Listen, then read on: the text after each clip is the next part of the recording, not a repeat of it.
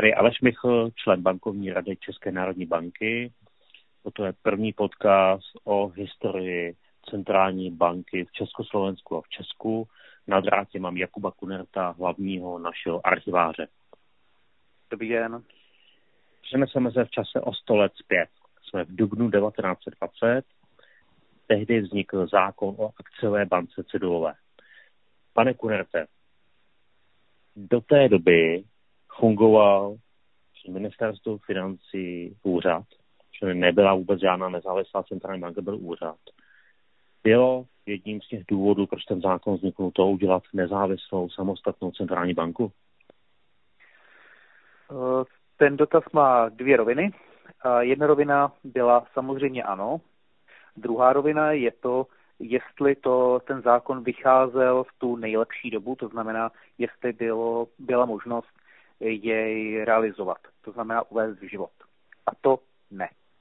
Eh, pokud se vrátím vlastně k bankovním úřadu ministerstva financí, tak to vlastně byl úřad, ale nicméně tady v Československu byl pojímán jako úřad, který je autonomní, nezávislý. Nicméně ve světě, když se řeklo, že je nějaký bankovní úřad ministerstva financí, tak to okamžitě mělo, eh, vyvolávalo takové představy, že to je vlastně pouze státní instituce, která bude nekontrolovaně vydávat peníze do oběhu, která bude vlastně podporovat eh, nárůst inflace a tak dále.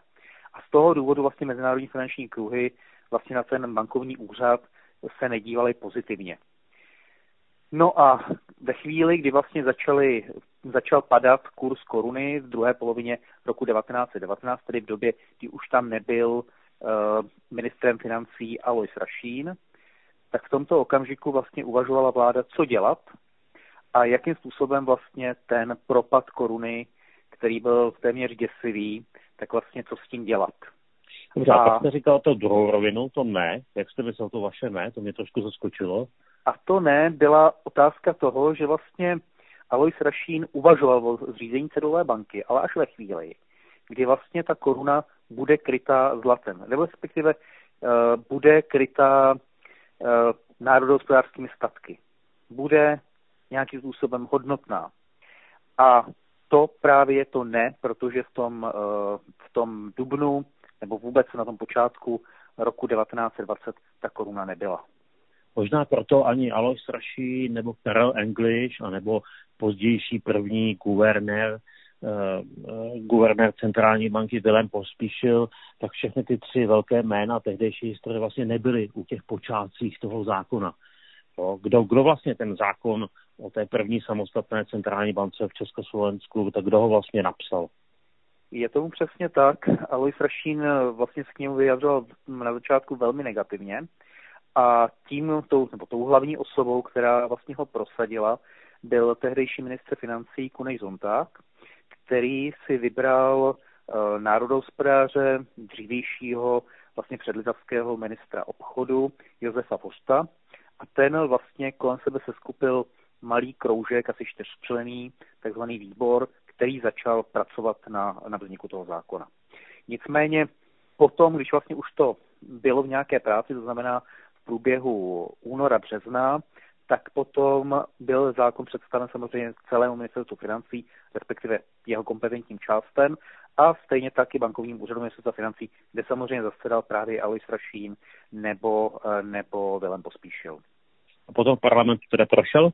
Hladce? Potom následně se to vlastně dostalo do parlamentu, do Národního schromáždění, kde s tím byl seznámen rozpočtový výbor, jehož předsedou byl Karel English a v zásadě zde k tomu přišlo jenom pár připomínek a pak následně to šlo tedy skutečně už 14. dubna 1920 projednávání v Národních shromáždění, potom následně v Senátu a skončilo to potom nakonec u prezidenta republiky. Čili byl to takový předčasný, narychlo napsaný zákon, který prostě měl uklidnit hlavně mezinárodní veřejnost o tom, že si tady nebudeme tisknout peníze, jak je, jak je libo a nebudeme vyvolávat inflaci. Je to v zásadě tomu, tak obecně? V zásadě se to takhle dá říct. Je pravda, že ten zákon už byl poměrně propracovaný, nebyl úplně, eh, nebyl úplně narychlo, nebo takhle byl narychlo, ale byl propracovaný, protože ještě vlastně chvilku předtím tomu eh, předcházela první osnova, od Kuneše Zontáka, která byla velmi, velmi kratičká, to bylo v lednu 1920, a ta byla také hned, hned vlastně stažena ve chvíli, kdy se ukázalo, že ten kurz koruny na to skutečně pozitivně zareagoval.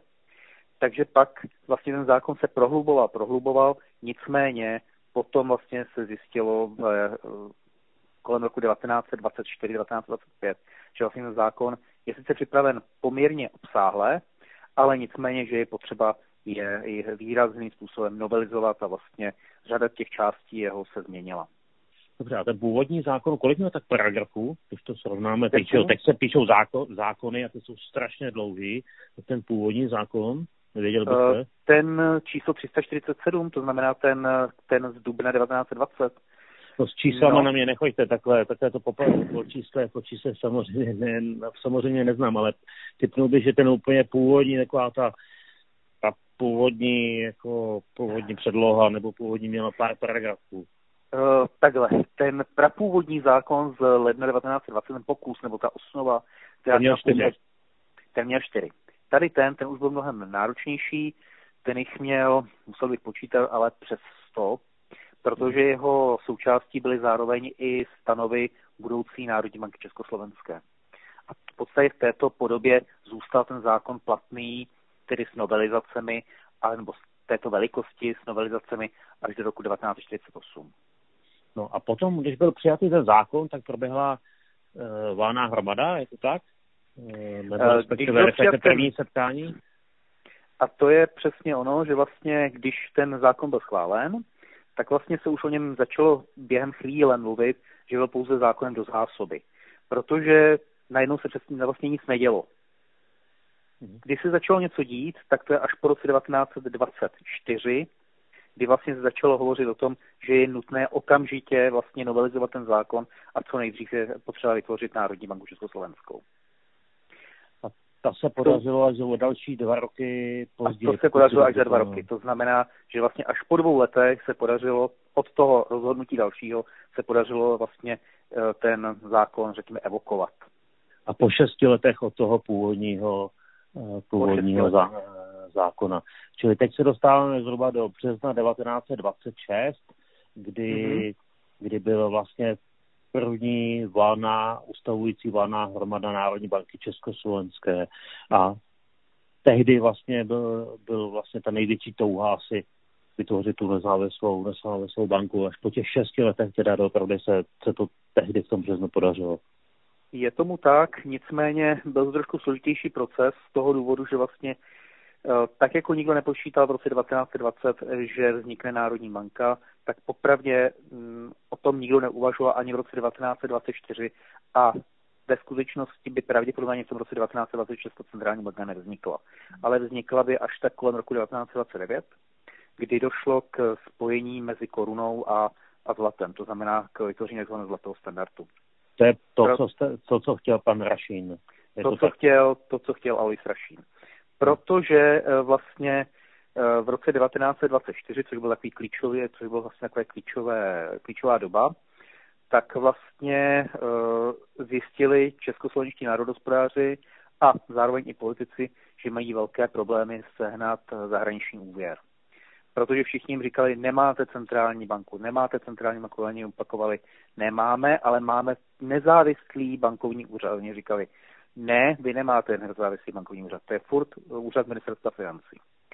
A oni říkali, no dobře, ale my chceme udělat banku ve chvíli, kdy budeme mít naši měnu krytou zlatem. A nakonec vlastně přišli na tom, že je to možné v zásadě udělat cedulovou banku i bez této podmínky, to znamená, že vlastně Eh, vznik cedulové banky předcházel tomu skutečně zhodnocení té koruny nebo tomu eh, té, té standardizaci koruny, čemuž došlo v roce 1929. Já si, pane Kunerte, pamatuju, jak vlastně jeden z prvních dnů, kdy jsem byl já, když jsem nastoupil do bankovní rady České národní banky na konci roku 2018, tak si pamatuju, že jste mi dal vlastně zápis z této ustavující válné hromady.